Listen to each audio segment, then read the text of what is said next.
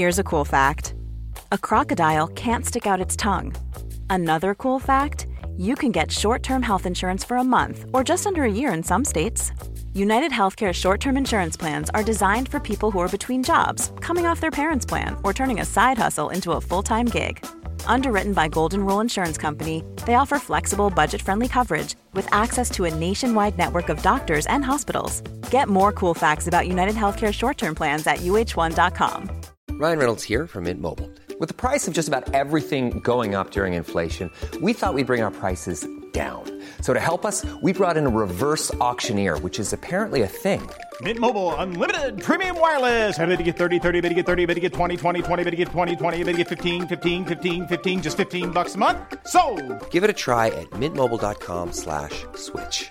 $45 upfront for three months plus taxes and fees. Promo for new customers for limited time. Unlimited more than 40 gigabytes per month. Slows. Full terms at mintmobile.com. Many of us have those stubborn pounds that seem impossible to lose, no matter how good we eat or how hard we work out. My solution is PlushCare. PlushCare is a leading telehealth provider with doctors who are there for you day and night to partner with you in your weight loss journey. They can prescribe FDA-approved weight loss medications like Wegovy and Zepbound for those who qualify. Plus, they accept most insurance plans. To get started, visit plushcare.com slash weight loss. That's plushcare.com slash weight loss. Hi, I'm Ethan Suplee. Welcome to American Glutton. Outside of acting, my two favorite things to do are diet and eat. I have a very complicated relationship with food, and on this podcast, we're going to talk about all of it food as entertainment, food as sport, food as fuel. I'll talk to experts and the average person, just like you and me. Today, I sit down with Dr. Edward Lopez Jones. He is a physician and scientist with 25 years clinical experience in internal medicine and infectious diseases. He has taken some time from his busy schedule today to speak with us about the COVID 19 virus. I get to ask him about all the scientific facts of this virus that I can think of and what we can do about it. But most importantly, can I still go to the gym? Thank you so much for being here. My pleasure. Just to know who, what your specialty is, you work in infectious disease. Um, yes, exactly. So I'm a specialist in infectious diseases. I just happen to be also an epidemiologist by training. I work at the Keck School of Medicine at USC, uh, and I see patients in two hospitals, Keck Hospital in uh, LA County, which is the public hospital. You know, the, the system there works has several hospitals. Those are the two main ones where I work. And okay, obviously, I don't even think it's the elephant in the room. We are going through kind of a national crisis right now with COVID 19, coronavirus, Mm-hmm. which, you know, for me, it's something I've just heard of coronavirus. But if you look on the back of a Lysol can, it says it will kill coronavirus. So people knew about coronavirus, but I guess this is just a new strain of coronavirus. Exactly. So uh, coronavirus is, is a family of viruses that are mostly they mostly live in animals, different types of animals, and once they jump from animals to humans, then it depends on how new it is, how virulent it is, how it's transmitted, how much inflammation it causes in humans, and so on. It becomes more or less relevant. Uh, this is a very new, a brand new version of a, a coronavirus, which has caused already several, maybe not pandemics like this one, but epidemics, meaning large numbers of cases that were largely restrained to certain countries. Um, they typically start in China, in the Asian area of the world, not only, not exclusively, but that's where most of the coronaviruses in the last 20 years, 30 years have started. There was another very important coronavirus called MERS, the Middle East Respiratory um, virus, and that started in um, uh, you know Saudi Arabia, but it has a very similar type of uh, picture. You know, it's it's also coronavirus. No? Um, now those are the ones that are the more dangerous one. The more because of their new genetic materials, we don't have any immunity against them. We don't have any vaccines. We don't have any treatments, and frankly, um, we don't really know how they transmit or the proportion of cases that become infected, that become serious cases, et cetera, et cetera. It's really the big questions. No? Um, now, there are many other coronaviruses that are not these epidemic variants that have been circulating around us for decades, maybe even more than that. Uh, and those are the ones I think that these products refer to. Right. Okay. I have so many questions. I want to really formulate them well. When we look at the stats of like the, the, the mortality rate, and we look yep. at 100,000 confirmed cases, approximately, 4,000 deaths, approximately, that's approximately 4%. 4% is a very big number when you compare it to something like the common flu, which has a mortality rate of, I think, 0.1 or exactly. something like that, which yes. is, and still we have 40,000 people approximately every year in America die from the common flu. Exactly my hope, and I don't know, I want, mm-hmm. you know, obviously we want confirmation bias, but my hope is when we see 100,000 confirmed cases and 4,000 deaths, is the number really of cases much, much, much larger so that that percentage is much, much, much smaller? So, a lot of questions in that yes, question. Sorry. Yeah, a lot of parts to it. Yeah. So, obviously, you're talking about global numbers 100,000, they're actually now 140,000 numbers. Um, that is uh, worldwide.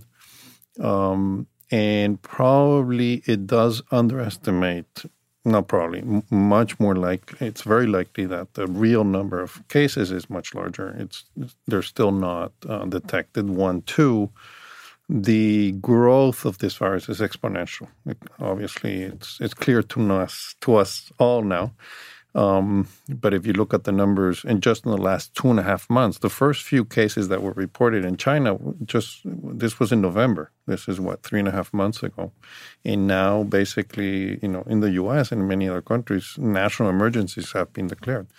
So this um, disease has uh, traveled very, very quickly, and this is exactly what is of concern to scientists. And we have many, many of us have been talking about this next pandemic uh, coming. And um, so it's not completely unexpected. The only thing that is somewhat unexpected is that this is a coronavirus. The pandemic we were expecting is for uh, flu to become pandemic. The H1N1 scare in 2009 was, for a moment, a very scary situation. And it, the scary component of it is exactly because it can create very, very rapidly hundreds of thousands, if not millions of cases, probably tens of millions of cases. Yeah? So that's the overall framing of it. Now, in terms of the mortality, you're correct. The flu is a disease that we know pretty well there are important differences between the flu and the coronavirus. One is we know it very well because it's been around us and it kills, as you say, just in the US, on average 50,000 per year. You know, some years it kills 30,000, sometimes higher than that, 70,000. And that really depends on a series of factors, mostly around, you know, if the virus is more or less virulent that year, you know. It's also also it's also about you know how many people use the vaccine that year, how many people end up in the hospital and being treated. There's a treatment for it also, which is a big difference with the coronavirus. Yeah? So it's a series of factors that end up with a particular number of deaths or not. There's many other people who do not die from influenza and are very very sick, and that's another very large number sometimes. You know. So, in absolute numbers, the influenza virus is indeed uh, a much more dangerous mm, virus based on what we've seen in the past. The enormous concern with this particular virus is that, and again, the data is moving very quickly, but based on the numbers we have right now, your rough estimate of around 4% is not quite there, but it's almost there. The numbers we have is about 2 to 3% mortality the when you go from there up, That, that takes into account undiagnosed cases. No, so that's that's just looking at the denominator and the numerator of Of what we know. of what we know. But And with with the flu, because I've had the flu of num- a number of times, Mm-hmm. I've never once been tested for the flu. Okay. I just had all the symptoms and assumed I had the flu and had a fever for a few days during flu season. When you look at the stats on the flu, are the numbers all confirmed cases? Yes, basically those are confirmed cases. And and your point is a very good one, and it takes us into another discussion. Okay. You know, you assume you have the flu based Right. on the symptoms, but uh, uh, there's a slew of uh, viral pathogens, viruses, but others. But we're talking about viruses right now that can give you identical symptoms. It's very, very, if not impossible, to separate one particular virus from the next one for the next one. And there's really dozens of different viruses that can give you very, very similar symptoms. Uh, typically, people aggregate those under the common cold. And then the distinguishing virus from that family is the influenza. And now another one that is being distinguished is the coronavirus. But they all have very similar presentations. So the only way to really be sure if you have one or the other, and actually within each one, there's several types. You know, influenza, for example, has A and B. You know, Right. and sometimes it's very important to know if it's A or B. You know, and within each large type A and B, there's then subtypes. You know, that's what the H1N1 refers to. It's that's the way we classify those particular viruses. Yeah. So there's a slew of factors that come into play. But going back to the mortality issue, so the, the flu in general, we're talking general things, uh, numbers. The mortality rate is estimated at 0.1, which is exactly what you said. The mortality rate for the, this coronavirus is about 2 to 3%. That's 20 times higher. Yeah, you know, it's a lot more. 10 to 20 times higher. And that is the concern. The, the, the main concern of this virus is two things, twofold. One is that, the fact that, three things. One is it's being transmitted very, very efficiently, you know, based on the numbers throughout the world. Number two, the mortality rate seems to be higher than the flu and, and potentially uh, quite significant numbers, as you say. A lot of people don't recognize that 2% mortality is actually very, very high. It's you know? really high. it, it doesn't matter so much if you only have 10 cases, but if you have millions, 2% of millions, that's a lot of people. And then the last characteristic is really the suddenness of it. And that's what really is right now the focus of this in other countries to try and what we are calling now flatten the curve. What that refers to, and you may have seen this in TV, is the concerning thing, and this is true from two observations, one in China and then now in, in a much more dramatic way in, in Italy, is the sheer number of cases that occur in a very relatively short time. And many of these cases being very significantly, you know, severe cases. Where does severity occur? Typically in two populations, older patients and people who have other uh, health issues, typically lung-based health issues, but it cannot. It can be other things, you know, diabetes and taking uh, medications that lower their immunity, et cetera, et cetera. Actually, the, even the issue of the age association with mortality is more related to older people accumulate more frequently than not more diseases. So, even someone who's relatively young uh, who has a lot of health issues can become very sick and unfortunately die from it. No? But the, so the third thing, in, in, in that, that's really what the emergency is, and it's a global emergency now, is the sheer number of cases that can present in a very relatively short time, in a few days or even in a few weeks. And that really has the potential to overwhelm the whole thing, meaning you know, you have tens of thousands or hundred thousands, even if a small proportion of those cases become very ill and they come to the hospitals, and we don't have enough beds, no, not, not enough respirators, etc. Plus all the other, you know, uh, patients that require care in the hospital. You know, so that's really the urgency of it. It's trying to, if you have that same number, whatever that number is, ends up being, and in each country it's going to be different in some countries, going to be 20,000, in others, 100,000, in others, you know, millions of cases. If you can uh, like distribute those cases over a six month period, for example, that would be, you know, obviously much better, not good, but much better than if you have a million cases, the same million cases in one month. Right. Just from an infrastructure standpoint. Just in uh, in terms of yeah, hands on the ground, you know, and right. uh, beds, beds, respirators, the whole thing. You know, it's uh, how to you know because obviously you have to care of these patients. You have protective equipment, you know, masks, etc. It's it's it's an entire infrastructure around very ill people in essence. Let me just ask this, just out of almost selfishness. Yeah. You, you talked about flu types A and B. Yes.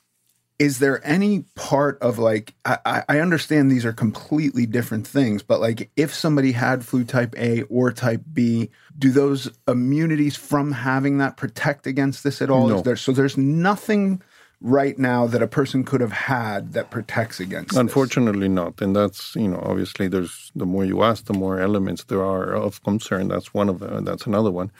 These viruses there's a lot of uh, cross immunity it's called uh, between viruses within a same family.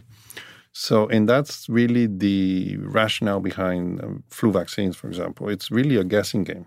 I don't know if you've know about this, but and that's why a lot of people associate the vaccine of the flu as being either causing symptoms, the vaccine itself, or not working, which is a uh, mischaracterization of what it is. Basically, it's we measure what viruses. Typically, what is done is you measure the viruses that are circulating, for example, this year. And it's now about, uh, and then just remind me of bringing up another issue from the coronavirus that's very important but uh, we measure which viruses circulated this year. The flu season starts around October, November, and then finishes towards you know the month of May or so. So during those six, seven months, there's a certain number of viruses that circulate, and you use that information to design the vaccine. That plus some model, mathematical models and, and you know a lot of other uh, so like. Uh, in vitro or uh, in silico work, which is sort of like computational work, you try and model or predict which are the viruses that are going to circulate the next year. And then you do that again and again and every year. So, and sometimes that guessing game is very good and the efficacy of the vaccine is very, very, very high, close to 70%, 80%, sometimes 90%. Sometimes that modeling exercise is, is not good. and the result is that the vaccine is very, very inefficient for that particular year. Right. And we don't really control what factors, what makes this particular virus circulate versus the next one or so on. It's, it's really a guessing game. Yeah? And however, if you look at the studies with people who have been vaccinated versus those who have not been vaccinated, you have a very clear separation if you inject people with the virus versus injecting them with water, for example, the placebo, you know, the famous placebo, you see differences in death that are, you know, there's no doubt that it has a tremendous protective effect. And that's why us doctors recommend the vaccine particularly for the most vulnerable populations. And in the case of the flu, is is is the two extremes of age. So older patients, for the same reasons the coronavirus is is dangerous for them. Same thing for the flu. And in the flu, in the case of the flu, children also, which the this particular coronavirus seems to have spared for some reason, and we don't really understand why. Right. Do you think as we go along, will that'll be a question that gets answered? You mean that for children? Yeah. And that's actually uh, potentially a scientific clue that is of enormous interest. The fact that children, for whatever reason, seem not to become that ill uh, with this particular virus. And that's probably something in their immunity that is something, uh, the inter, it's, in, in infectious diseases, it's always an interaction between the bug itself and the particular immunity of one or more people. And that interaction is favorable in this case. And that's basically at this point what we can say. And so, but the, is that a, is that kind of like, listen, I don't know anything. Yes. But I go like, is that a clue? Like, if we're looking for a mystery, if it's a mystery book, is that a clue that helps it's find po- a? It's potentially a clue. Right. Now we need to understand what it means. Right. What is exactly go- going on with children that are not getting that sick with it? I don't want to say that children are out of you know Sure. uh, danger. But right now, and again, this is an epidemic that has moved so so fast that the data is is just quickly accumulating.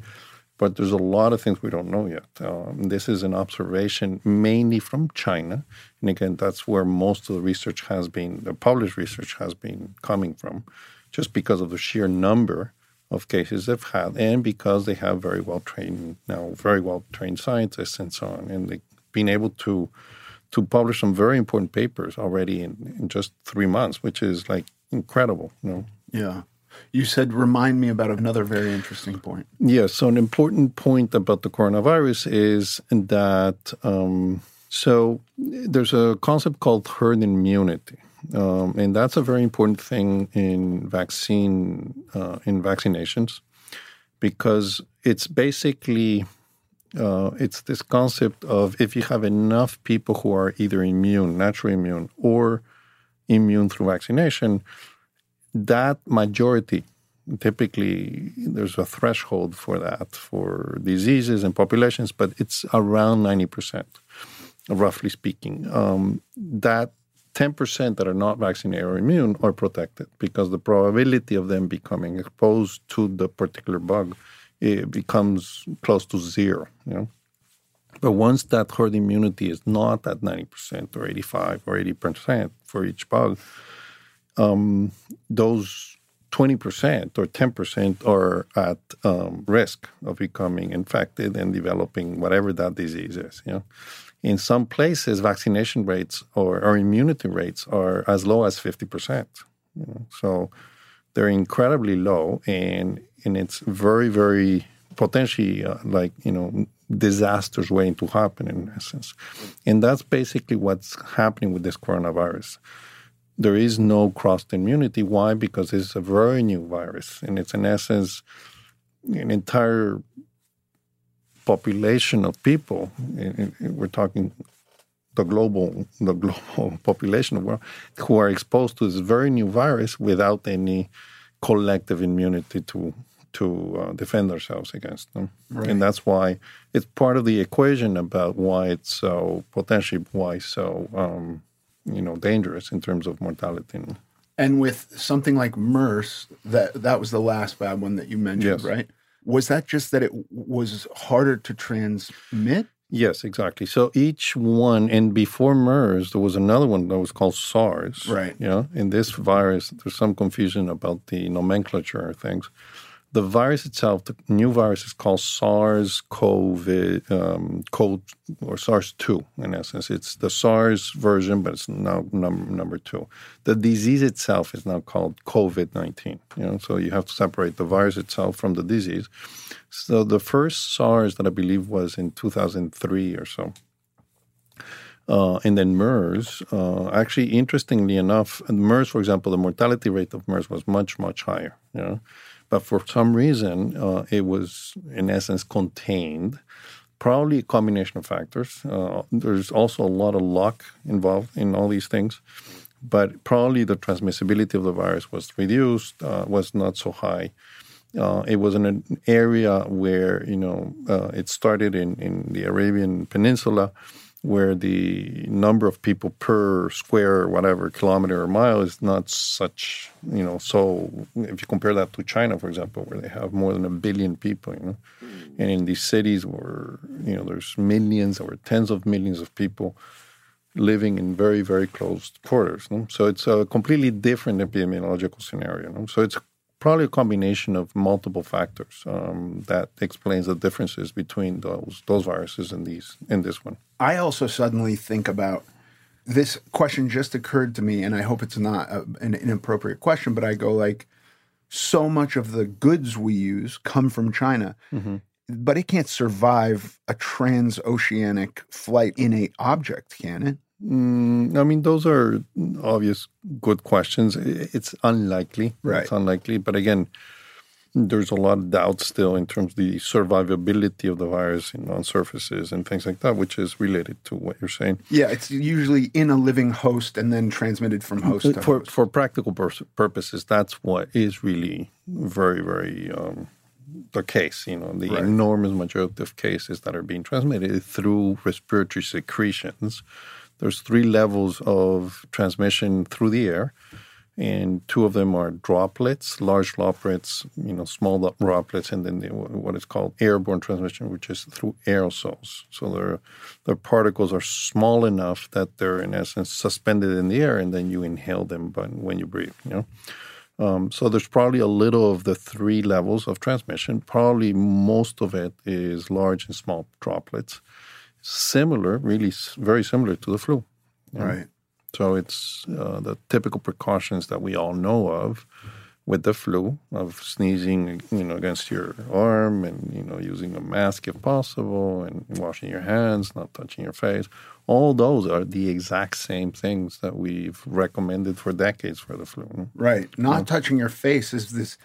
This is completely n- new for me. Oh my God, you touch your face thousands of times a day, and I'd never thought of that. And now I am just constantly telling myself not to touch my face until I've washed my hands. Yes, I mean, and, and again, uh, in everything in these recommendations, a lot of them are based on common sense Right. more than Yeah. you know data, um, and it's just a good um, thing to recommend right now, particularly in the middle of these situations. Now, how much of the virus is being transmitted through those very actions? You know, it's very difficult to know. Right. You guys don't actually. Do you ever find out exactly how Yes. somebody caught it? Yes. Okay. Um, eh, oh, exactly how they Like caught it? whether they No, no, no, inhaled no. it or they rubbed No, their no, eye? No, that's very. First of all, it's irrelevant. Right. And two, it would be very difficult to know. What is very important to know, and there's a lot of research around it, is exactly in what way is it transmitted. you know? Yeah. Because these recommendations we're just discussing are a direct uh, result of those that research. You know. So, um, but in general, there's really no reason to believe it's going to be different to any other respiratory virus. Meaning, it's mostly going to be transmitted through the air, through droplets, and some surfaces probably, and that um, is sort of like the main recommendation right now. And so if if we're if we're thinking about so I I I hear through the air and I just think about crowds or like proximity to people standing in line to get coffee. You're maybe close enough that if somebody breathes some liquid out of their mouth it could get on you.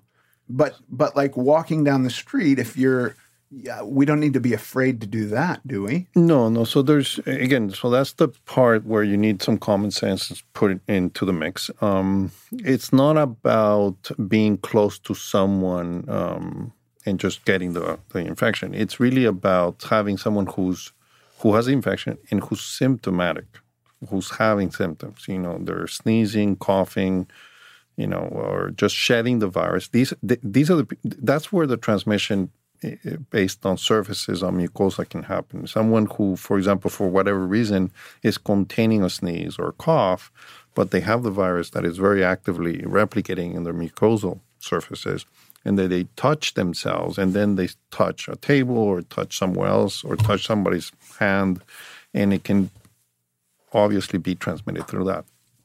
But that's again, that's that's less likely than if someone does not follow the basic recommendations of not, for example, not sneezing. If I had coronavirus and I would sneeze and, you know, and just sneeze in the air, it's very likely that both of you will be at least exposed. Will you be infected? I don't know, but at least exposed to the virus. You know? Right. And that's uh, obviously of much more concern. you know? uh, and and you don't really have to do anything. Just be close to me and just breathe. In essence, for the other way to transmit, you need a series of factors to happen at the same time. You need to, I need to be able to because that's a very important issue. As a person who's never been exposed, you what you want to be aware of is people who are sick around you, in essence. And this is something that a lot of people know from from planes already. You know, if you're close to someone in a plane and they're sick, you automatically know it. You know, and it, it, i don't know about you guys, but it's happened to me many times. You know, they're coughing their lungs out, and Yeah. you never really know what they have. and you got nowhere to go and you have nowhere to go exactly so it's more about this awareness of being you know, people. And that's where the recommendation right now, which makes all the sense in the world, is if you're sick and you have it, if you know you have it, stay at home. You know, that's that's the only way to really interrupt transmission, you know. Don't go anywhere. We'll be right back.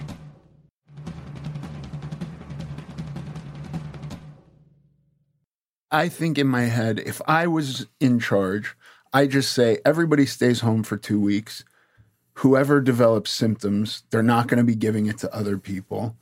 And, you know, at the end of two weeks, we can handle those sick people and quarantine them for real until it's mm-hmm. over. Yep. But that also doesn't seem super realistic because people have to eat, they need medicine, people are going to have other reasons to go to the doctor. So, Yes.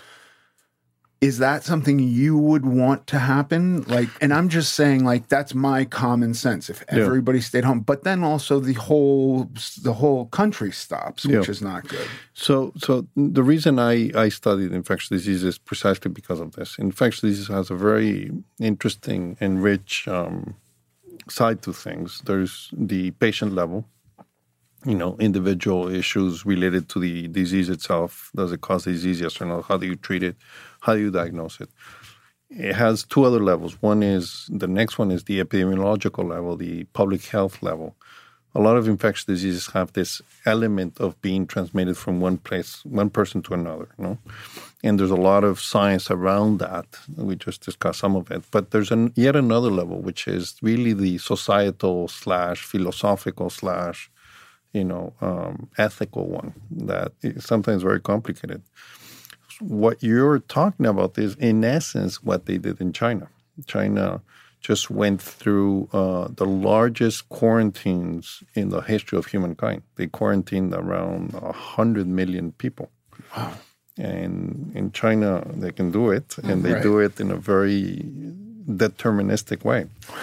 and the results from that seem to indicate that, yes, they were successful in interrupting something that was, you know, completely out of control the latest numbers of new infections in China seem to have dropped tremendously.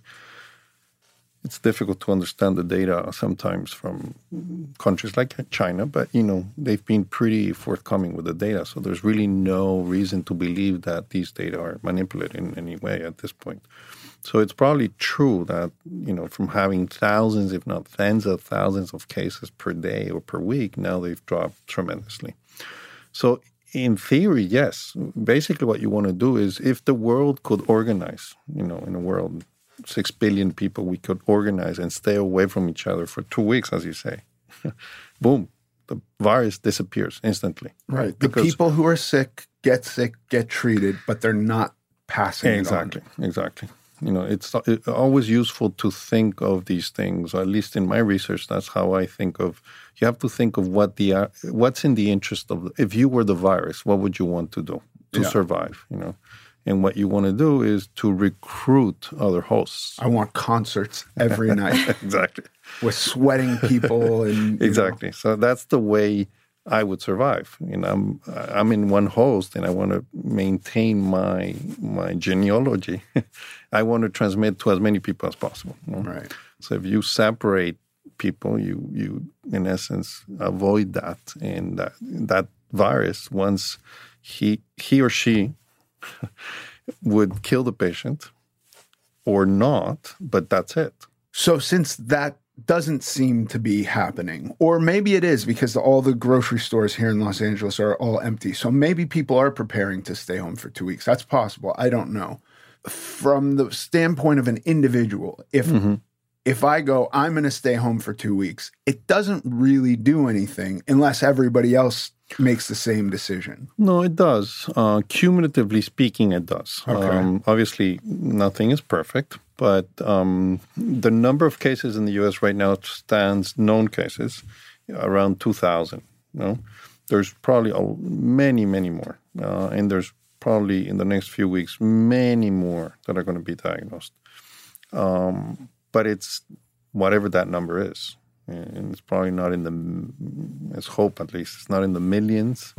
It's probably not in the hundreds of thousands, uh, hopefully, but it's probably in the tens of thousands at this point. Um, so tens of thousands, let's say hundreds of thousands, that's a very small proportion of people who need to be or be self-aware of quarantine. You know, um, what is it? Whatever it is, you know, one percent, two percent, not even. You know, so even if you have twenty percent of the population, and maybe not, it, that twenty percent does not include perfectly include those hundred thousand or whatever number.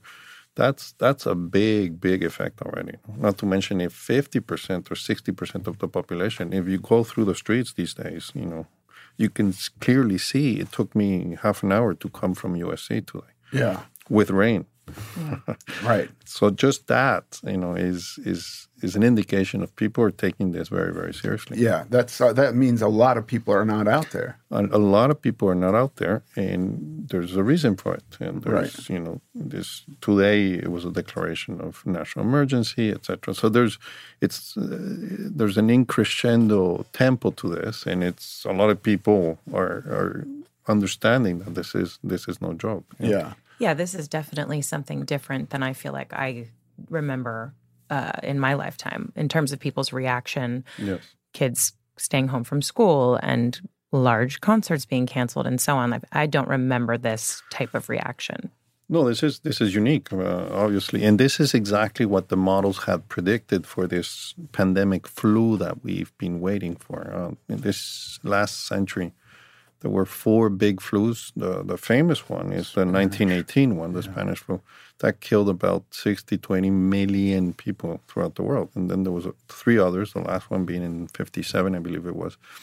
And if you look at the each one of them, they're separated roughly by 30 years, each one, you know in 1957. Actually, but by no. the way, this is mm-hmm. an important part of that stat. Mm-hmm. It killed 60 million people when there were only a billion people on yeah. Earth. No, that was a, a very, it's very a, that's high. a huge port. There weren't the cities were not. Yes. You know, there weren't 30 million people in the greater Los Angeles area in 19 whatever 18. Yeah, no, but that, there's another part to that. The, the, the, sanitation, the public health systems were much right. you know worse. There were no treatments. There were no ventilators. There's a lot of other parts that are, we now have. Right. Uh, so it's a difficult number to put in context, but the fact of the matter, and we do have evidence that that particular virus was particularly virulent uh, for some reason. We have um, we were able we've made some very interesting studies where they were able to isolate the the genetic material of the virus itself that was preserved in in um, I think in mummies or whatever, and um, and they've been able to um, recapitulate that virus, and it's it was a very very virulent virus. You know what we do to measure how how much inflammation it causes and so on, and it was a particularly virulent virus. So right. it was clearly the virus was largely responsible for it, but it was many other things also. Yeah, and there there were towns that quarantined very quickly. Yes, and it did not hit as hard there. That's exactly what's happening with this one. I don't know if you've seen the the images or the the graphs that are being generated. Um, a center of uh, of excellence uh, looking at this epidemic and a reference uh, is Johns Hopkins, and they have a very interesting graph where they look at uh, the rate of uh, increase in the number of cases, and all of the Western societies are following the same, almost the exact same path upward. And there's two countries that are completely flattened, that have been able to flatten the epidemic. It's Singapore and Hong Kong. There are two countries. I mean, Hong Kong is no longer an independent country, but uh, those two, um, you know, systems were able to flatten the epidemic, and they separate completely from, in essence, all the other countries on the list. What did they do? They did exactly this. They they they they recognized the issue and they very quickly um, put in place uh, um, things that, in essence, separated two things. Um, what you need to do quickly is to separate people. You know, again, and two is understand how much, how much, um, how many cases do you have already in your population. Okay epidemics are, are pretty there's a lot of science around epidemics and things what to do at what time at what stage of the epidemics it's it's, it's not an area of controversy you, you more or less know what you need to do Hey, I'm Ryan Reynolds. At Mint Mobile, we like to do the opposite of what Big Wireless does. They charge you a lot, we charge you a little. So naturally, when they announced they'd be raising their prices due to inflation, we decided to deflate our prices due to not hating you. That's right. We're cutting the price of Mint Unlimited from $30 a month to just $15 a month. Give it a try at mintmobile.com slash switch. $45 upfront for three months plus taxes and fees. Promo rate for new customers for limited time. Unlimited more than 40 gigabytes per month. Slows. Full terms at mintmobile.com. There's never been a faster or easier way to start your weight loss journey than with PlushCare.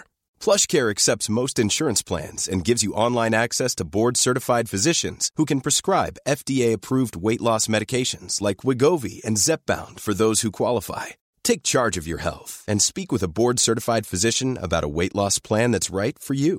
Get started today at plushcare.com slash weight loss. That's plushcare.com slash weight loss. plushcare.com slash weight loss. Ever catch yourself eating the same flavorless dinner three days in a row? Dreaming of something better? Well, HelloFresh is your guilt-free dream come true, baby. It's me, Keke Palmer. Let's wake up those taste buds with hot, juicy pecan-crusted chicken or garlic butter shrimp scampi. Mm. Hello Fresh. Stop dreaming of all the delicious possibilities and dig in at HelloFresh.com. Let's get this dinner party started.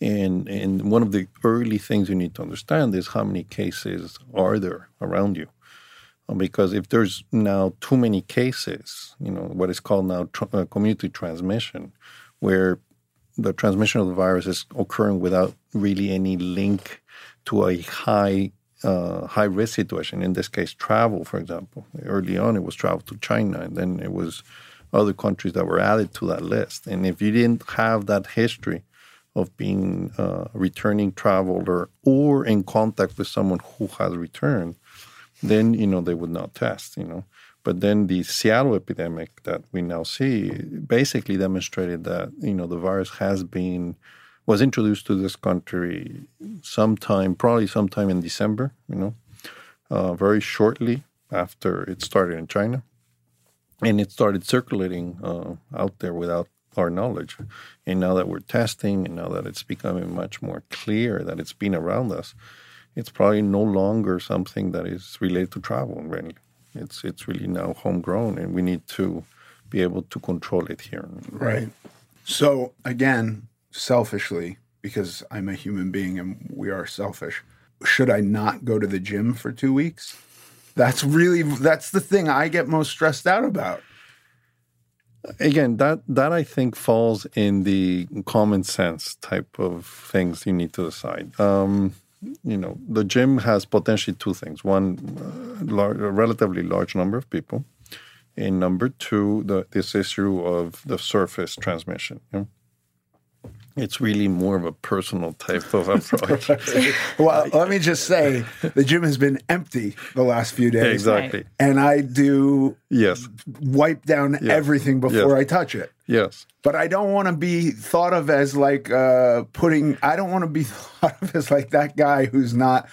Do, like I'm on here saying we should all self quarantine for two weeks, but not me. I'm going to go to the gym. But but aren't we saying, correct me if I'm wrong, that we should self quarantine if we feel sick? Exactly. I mean, that's So- the that's the that's the more that's the recommendation that makes most sense. No? Right. Um, in theory, that that that that's obvious now.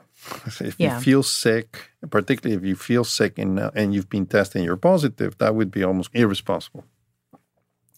Um, now, feeling sick, just sick without really having something of a flu-like syndrome, you know that's a little more debatable. Uh, obviously, that that sorry uh, that that you you have to say okay, yeah, you know maybe just in case, or you want to test it, or you know, I don't want to do a test, but I don't feel sick enough to go to the hospital. Let me just stay home just in case, you know. Right. But then there's the level of not being sick, you know, which is I think what you're bringing up. And should I self quarantine even if I don't have any symptoms? and that's really more of a personal choice you know um, i would there's this concept now of reverse quarantine to patients or populations that are at very high risk of if they acquire the infection of dying for example people in nursing homes the request right now is, you know, do not quarantine them, but in essence, avoid mm. visits. Yeah. You know. Wait, do not quarantine them, but so avoid we're, we're- the quarantine is someone typically someone who's sick who's quarantined. Right. This is reverse quarantine, meaning these are large populations, or not even large, just nursing homes or places where there's a lot of older people who are very susceptible to a virus. The idea is do not reduce the number of visits to Right. that place. Right. They're not necessarily sick. Yeah. Yeah. So you're they're not being quarantined, quarantined, I get it. but you're in essence avoiding any contacts or minimizing the number of contacts with them. I would think anybody right now, as you said, the streets are pretty quiet. I, it feels like people are doing that. Yes, and, and, and, and that's another interesting philosophical issue that I've been talking to people. You know, there's certain countries that follow these instructions better than others. Right. There's a lot of jokes around, you know, maybe Italians not having done, you know, these things that because you know Latins tend to be more, you know, I'm Latin, and we tend to be more, you know, it will pass, and you know, my my my good time after work is is critical to my survival. Sure. and so on. So, um, I mean, it's not, uh, it's impossible to know, but it's it's feasible. It's possible that certain countries have less a tendency, or certain populations have a tendency to be less compliant with these recommendations. no? I feel like Los Angeles, because we're all in cars all the time, I know people still do a lot of very public things the Grove, the, the Americana, uh, movies, concerts, amusement parks, all those things. I uh, the the basketball games, like I completely understand those things saying we're going to take a break. We're not going to do this. We're not going to have large public gatherings. But we're already kind of set up to be on our own in our cars. I would think it would be harder in places like New York where they do depend on public transportation so much. Yeah, I mean that's a good point. Uh, the public transportation. Remember, we are in cars in between places, Right. But ultimately, we start with a crowded place, and we potentially end up in a crowded place. In New York, uh, in other places where there's a lot more, you know, collective movement, there's not that interruption in terms of crowdedness. But you know, at the end of the day, you don't really. You just need five minutes, or three minutes, or ten minutes, or twenty minutes of being in a crowded place with a single patient who has, or more than one person who has symptoms to Right. perpetuate things. No? Yeah. And I just remember the other issue that I, I said was important for coronavirus. Another big doubt and another distinguishing feature with influenza is influenza typically uh, wanes in the summer months. And, and that's why it's one of the things we know very well. The typical caseload is in those six, seven months of the winter. And then starting about now, March, April, May, probably May is more secure. Um, it starts waning, and during four and there's a, there's an interruption. At least, you know, it's interesting because the north has its influenza transmission uh, period during the winter months of the north, and then the southern hemisphere has their influenza transmission period during their winter. So the bug itself is constantly transmitting, either in the winter, the north winter or the south winter, yeah, because they're inverted. Uh, we don't know if this coronavirus is going to be similar to the flu in terms of waning by itself. Is that heat? Is this a So it's very interesting. It's it's probably yes. It has to do probably obviously something with the weather itself. You know, um, but it's it's one of those big things that are very obvious and known for centuries. Probably, you don't you don't really know exactly what it is. you know? just know it follows that pattern, but it you follows that pattern in a very in a very reliable way actually and Right. that's that's what allows uh, it allows a lot of interventions around that very relatively simple fact and this coronavirus is is not clear that's going to happen and that's very concerning obviously because if this this wave of transmission is sustained through the summer months that's going to be very difficult Right. But if there is this kind of self sabbatical where people remove themselves from public gatherings and we and we can flatline it like Hong Kong and Singapore did. Yes. There's got to be a shot that we don't have the the real breakdown where hospitals are overcrowded and people are dying in the streets, right? Yeah, so there's two part there's two concepts that are very similar. One is the flatlining of the curve, and that refers really to if you think of it of uh, a very large number of cases increasing very ra- rapidly and then decreasing very rapidly.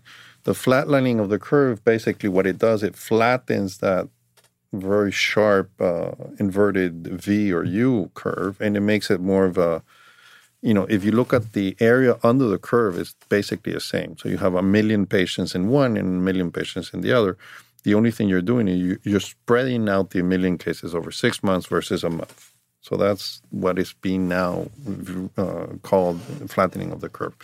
Another concept, which is what I think you're referring to, is to interrupt transmission, really resolve the issue. Yeah. Well, I mean, yeah, which I mean, is which is what you want to do, by the way. Right, but I mean, for me, mm-hmm. I have no shot at resolving at resolving this. Like guys like you have to figure that out. I'm just got to stop. I like the only thing I can be responsible for is not giving it to somebody else if I get sick. But but that's a big responsibility. Yeah, believe me. Um, yeah, and it's it's good that you say that, but it's it's yes, it's an enormous responsibility. But it's not your. I mean, at an individual level, nothing is significant. But if you multiply what you do times a million or ten or a hundred million, that's where the impact is. Obviously, right. And so we would hope people who don't feel well get checked out, and certainly if you have this, either stay in your house or go to a hospital. Exactly. But I, I, I also wonder, like, you know, it'd be wonderful if somebody found a cure, right? If they figure out some kind of a thing that just handles it. That's like, we pray that that happens. Barring that, if we flatten the curve so the million cases are over the course of a year versus in the next couple of weeks, mm-hmm. so that the amount of hospital beds and respirators that we have on hand for our s- normal amounts of people that need them don't get used up in one in a couple of weeks. Exactly. That's one thing. But then I start to think is this is it possible that this becomes something we see seasonally like a flu? Yes, that's exactly what um, the, the next comment to your comment was, or your question. We don't really know what's going to happen with this virus. Um, prominent among those is will it wane with summer months? But the next question that is very related is we don't know if it's going to disappear once it decreases, or very unlikely, by the way, or but SARS and MERS in essence effectively disappeared. So it could disappear, but it's now penetrated to such a large number of people. It would be difficult to propose that it's going to completely disappear. But there's two good things in the horizon if it does not disappear. One is the possibility of creating a vaccine, and there's already some work around that. Early work, but it's going to probably happen in the next, you know, 12 to 18 months. A vaccine which is not going to eliminate the problem, but similar to the flu, what is going to happen probably is going to help uh, reduce the both the morbidity and the mortality. You know? Right. Um, but then, so, even with that, you wind up with other strains like the flu. Uh, yes. So you mean a, a new, yet a new coronavirus, right? So, with, I bugs, mean, does this just keep branching off like a bug, flu? Bugs do that. Right. So we're surrounded by billions of bugs, and that's what they do. Right. They, they basically avoid our efforts to control them. Yeah. And that's what all the drug resistance comes from. And it's a long list. It's an enormous problem. And this is just we're talking viruses. We have drug resistance with bacteria, with TB, which is my disease of of um, I research TB uh, malaria, the big HIV, all the big problems in microbiology and yep. infectious diseases. I was just looking at a list of killers. TB is still the biggest. Uh, number one by far. By far. I don't ever hear about TB. Yeah. That's one of the, and I would love for you to one day, if you have the interest, uh, just do one about TB, which is yeah. obviously a very important disease. Yeah, and it's also lung. It's also lungs. And before we have a podcast around TB, I would ask you and anybody you know, and it's an incredible exercise to ask around just one degree of separation mm-hmm. in your families. If you know if your mothers and fathers and their mothers and fathers know someone who had TB or they had TB themselves. Right. And you will see if you put the results after, it's quite impressive. Yeah. But yeah, but that kills a lot of people. I've been just looking, I've been obsessed with death stats this past week. What's killing people? Starvation, Yep. 25,000 people a day. That's a lot of people. Exactly. But that's not a disease you can catch. That's kind of Man-made. seems geo- ge- geographical, right? Man-made, This yeah. area, they don't have food, so they starve. We don't seem to be handling it. Seems like a pretty solvable cause of death Yes. to me. Exactly. But then, as far as disease goes, TB Number one. beats the crap out of all the other ones. Not only that, it has always been number one. It's Right. not only that it's number one now, it's always been number one. If you look at the relative importance of TB in terms of contributing to death, there's no other disease that it's even close to TB. It's Right. killed billions of people through history. Right. And one of the reasons is it's because of very ancient disease. You know, there's evidence, clear evidence, it, it's been with humans at least for 12,000 years. And there's maybe some indirect evidence it's been with us uh, uh, 500,000 years. My goodness. So it's it's in essence co-evolved with us, and it has us. It, has, it, it's very similar to these viruses we're talking about, and that's why I talk about this. You know, you have to think. You have to think like your enemy. Yeah. In this case, and uh, TB has used humans to survive and to evolve, and the virus probably does something very similar. So you have to be. They're tricky. You know, they're they're intelligent beings. Let's but put it do you think COVID 19 beats TB this year? In terms of Death, mortality.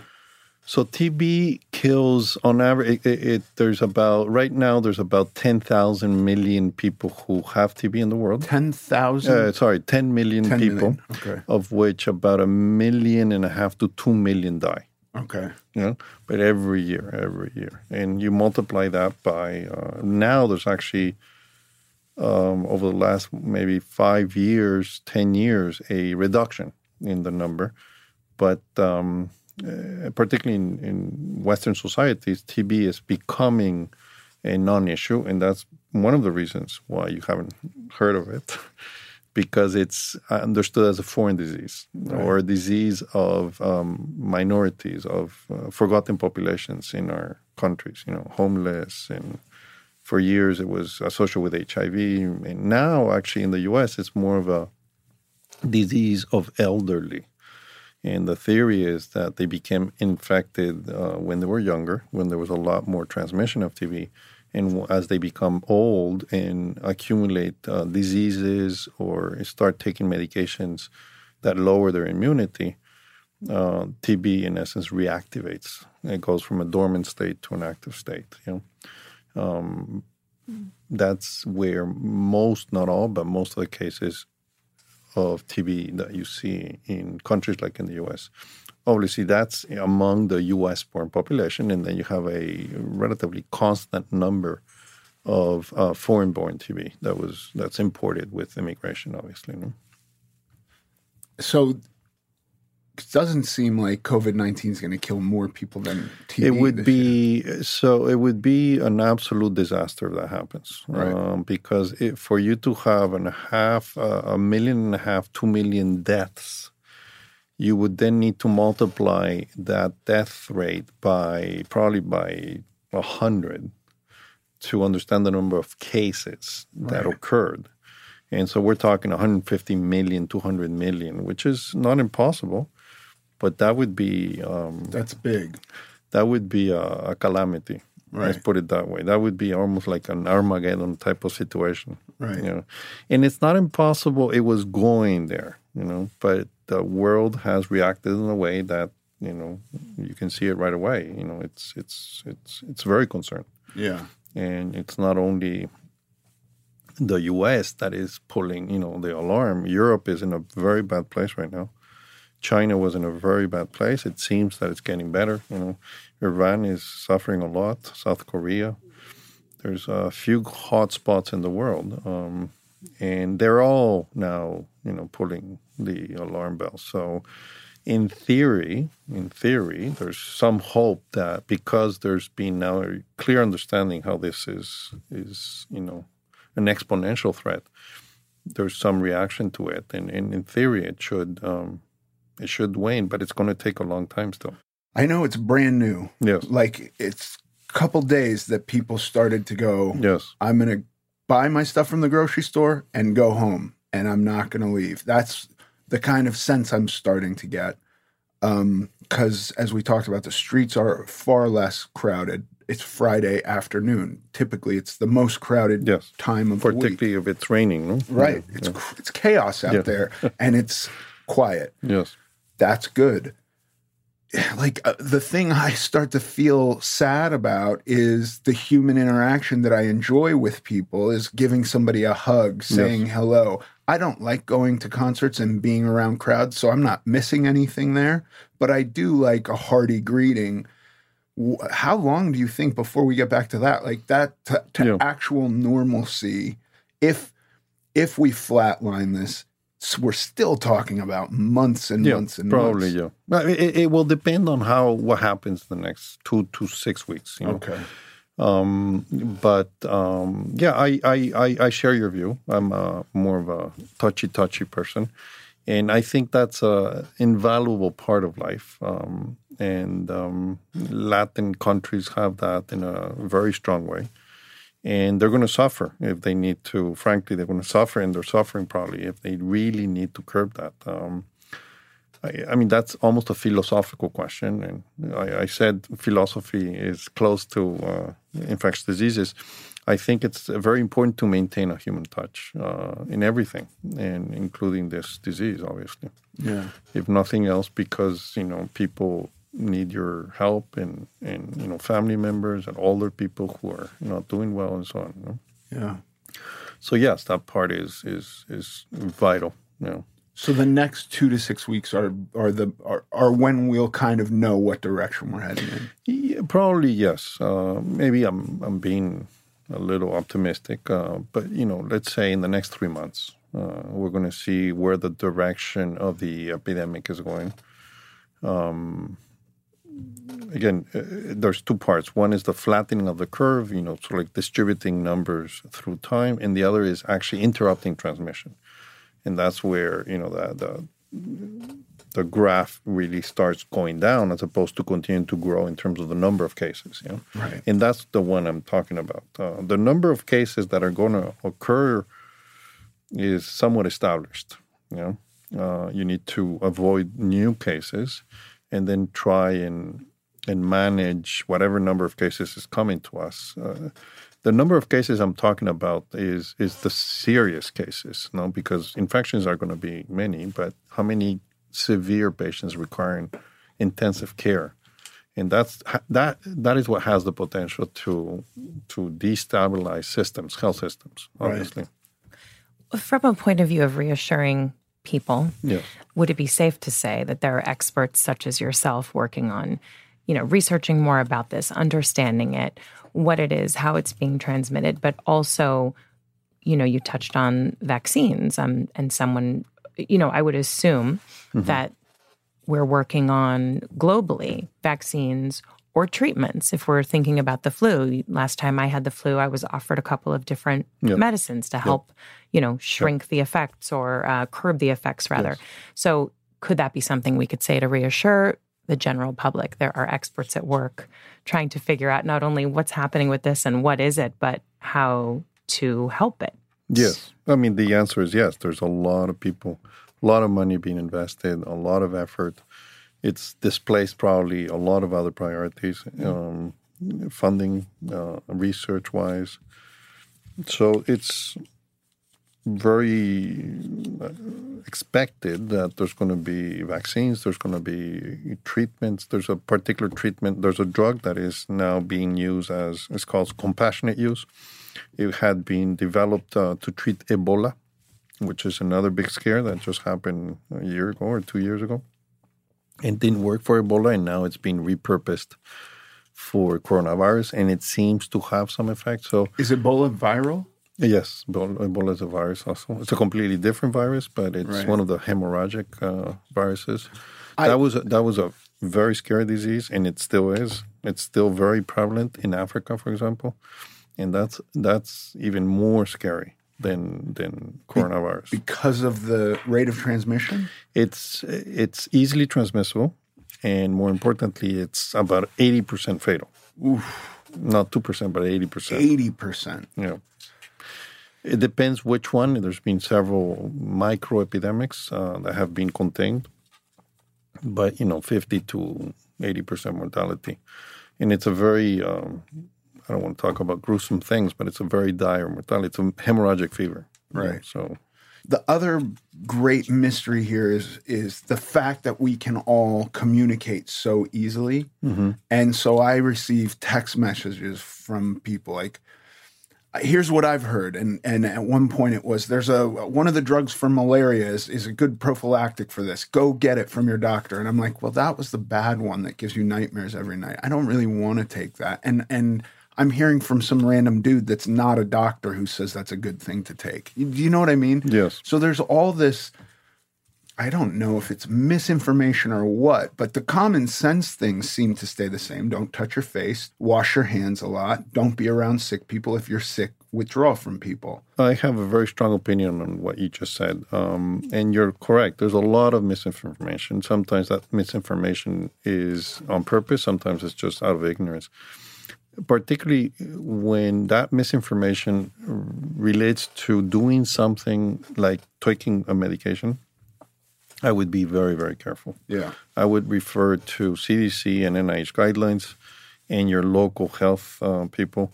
I would not experiment. You don't want to become a guinea pig for anything uh, other than within a controlled, serious trial that is ethically approved and that is performed by people who know what they're doing. Uh, there's a lot of this talk about this and the other, and you know, and and I would strongly discourage you, particularly when it takes when it when it, it refers to doing something, putting a vaccine, doing a vaccine, self injecting yourself something, taking a medication. Uh, stop taking a medication that is important for you.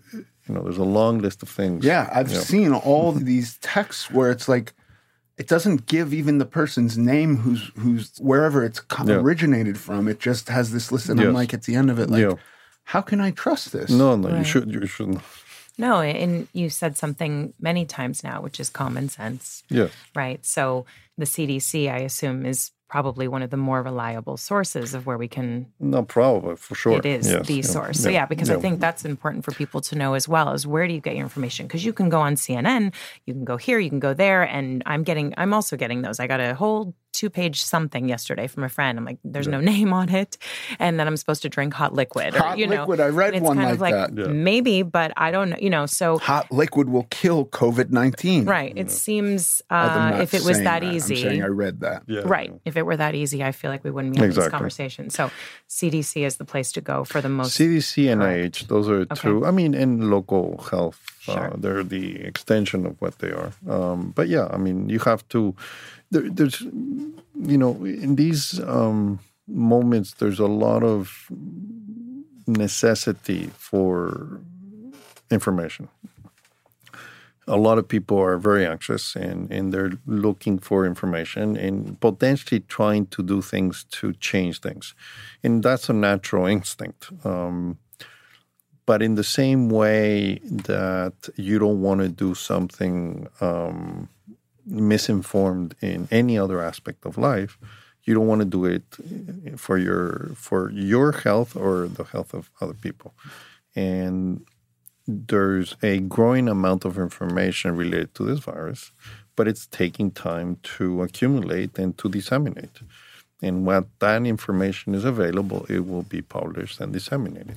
And but it seems that the the the the information of if you don't feel good, stay away from people and wash your hands That's not going to change. That's not going to change. The basic things, and that's why it goes back to common sense. The basic things that we already know will not change, meaning you have to stay healthy in general. You know, one of the first things that I can, I always like to talk about that. If there's a single intervention you can do to improve your health, and it would immensely improve your chances of surviving coronavirus, by the way, is for example, stop smoking. Right. Okay. So if, th- if there's one thing you can do, in addition to that, obviously eat well, whatever that means, and it's a big question. Big, that is a big question. But you know, but in in general terms, we know what that means. Yeah. In general terms, it's there's a lot of discussion that is uh, a bit of air, but eating well is eating a bit of everything, you know, with moderation, obviously. Maintaining well hydrated during these times, it's very, very important. These are relatively simple things. Washing your hands, um, you know, the typical things that you hear in, actually, your grandmother would tell you. You know what I mean? Yeah. And those things are incredibly important. Forget the last medication, uh, the last antiviral, or the next vaccine.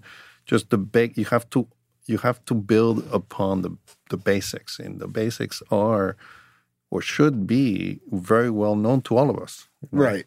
Right now, the major worry is ability to deal with patients. That's the biggest worry, right? That people are seeing. I mean, that's the the macro worry. Uh, the micro worry is more that you know this thing can continue causing a lot of people.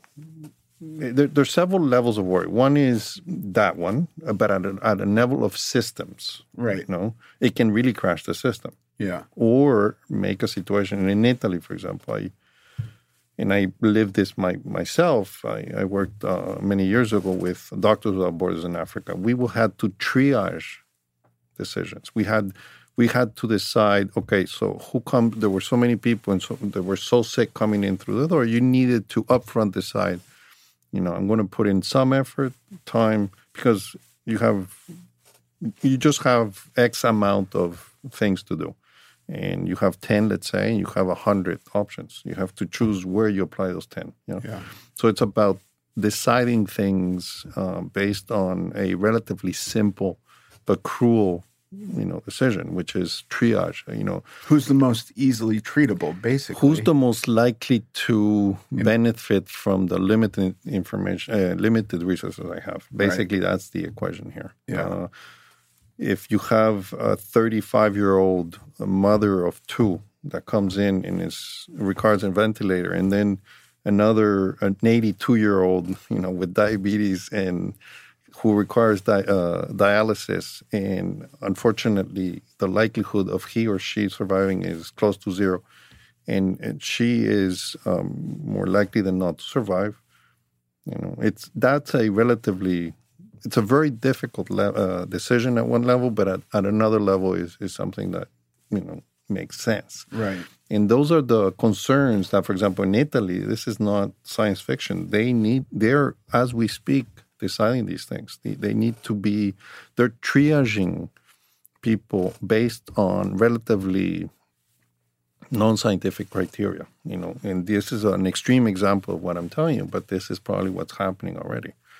And that's the that's the fear here that Right. you are put in a situation where there's so many that need intensive care. We- We're talking about intensive care, and and, and actually that's uh, interesting also because intensive care is almost like a extending life in a super somewhat superficial way. You know, so you're in essence resp- a respirator is helping you maintain your oxygenation when without the respirator you would not be able to breathe, thus be alive. You know, and it's really a relatively short uh, period that you can use it. You know, some people are on a respirator for many many months. But if after, let's say, a month or two or three, you can't breathe on your own, you know, it's still, you know, there's there's a there's there's a time limit to how much you can maintain someone alive in an ethical way, you know, without the person suffering and so on and so on. you know.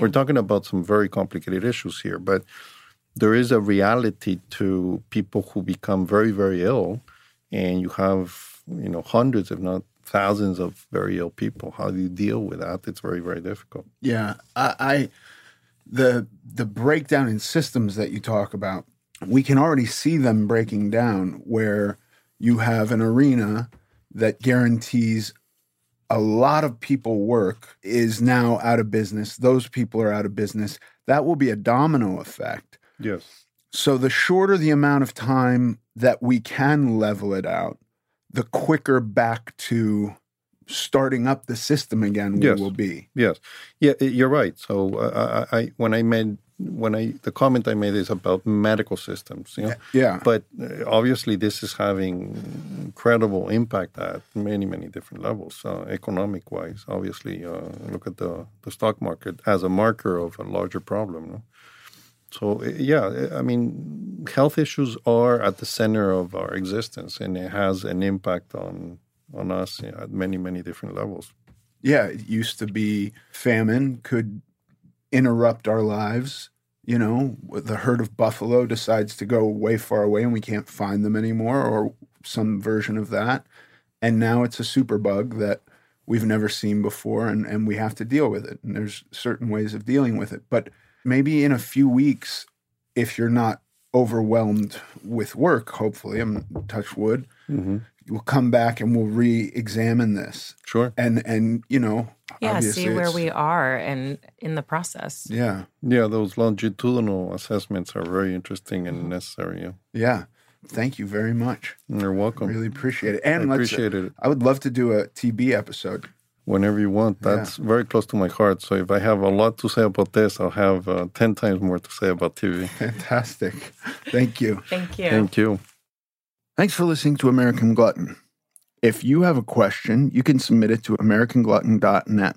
Seth writes in, dieting while exercising or dropping weight first, then exercising. A lot of people say I should lose my fat first, then exercise. I enjoy exercising, but I'd be lying if I said I didn't feel the effects of trying to move around a 400 pound body in HIIT workouts. HIIT would be high intensity interval training.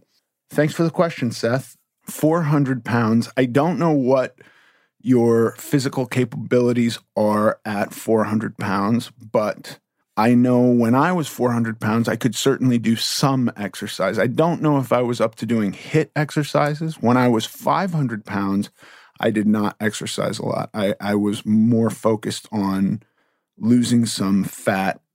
Um, but then by the time I was 400 pounds, I could do some exercise. I don't know that I would recommend HIIT at that weight. You could even just be taking walks or lifting some weights. Um, but I don't know that I would have been doing something as intensive as HIIT stuff. So my recommendation to you is not to not exercise. It is to do both, but you know, you, you want to be wary of things like your knees and your ankles and stuff like that at higher weights. So you could ride an exercise bike, you know, lifting weights shouldn't be a problem and continue to lose weight. Now, if you want to do something radical and and drop a bunch of weight first, totally fine, but I think that the effects of exercise are super beneficial. So I would not recommend not exercising. Thanks for your question, Seth. Thanks for the question, Seth. If you have a question you'd like read on the podcast, you can submit it to AmericanGlutton.net. Thanks for listening to this episode of American Glutton. I'm Ethan Suplee, and as always, joined by my chaperone, Paige Dorian. Follow us on Instagram at American Glutton Podcast. Sincerely.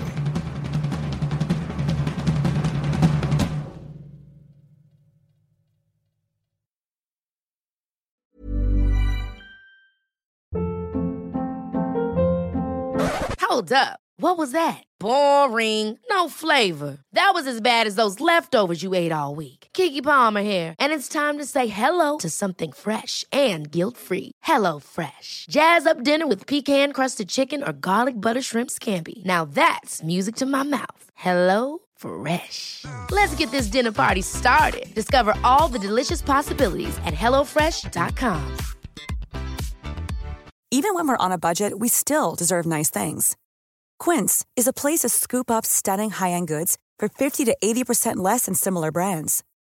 They have buttery soft cashmere sweaters starting at $50, luxurious Italian leather bags, and so much more. Plus, Quince only works with factories that use safe, ethical, and responsible manufacturing. Get the high-end goods you'll love without the high price tag with Quince.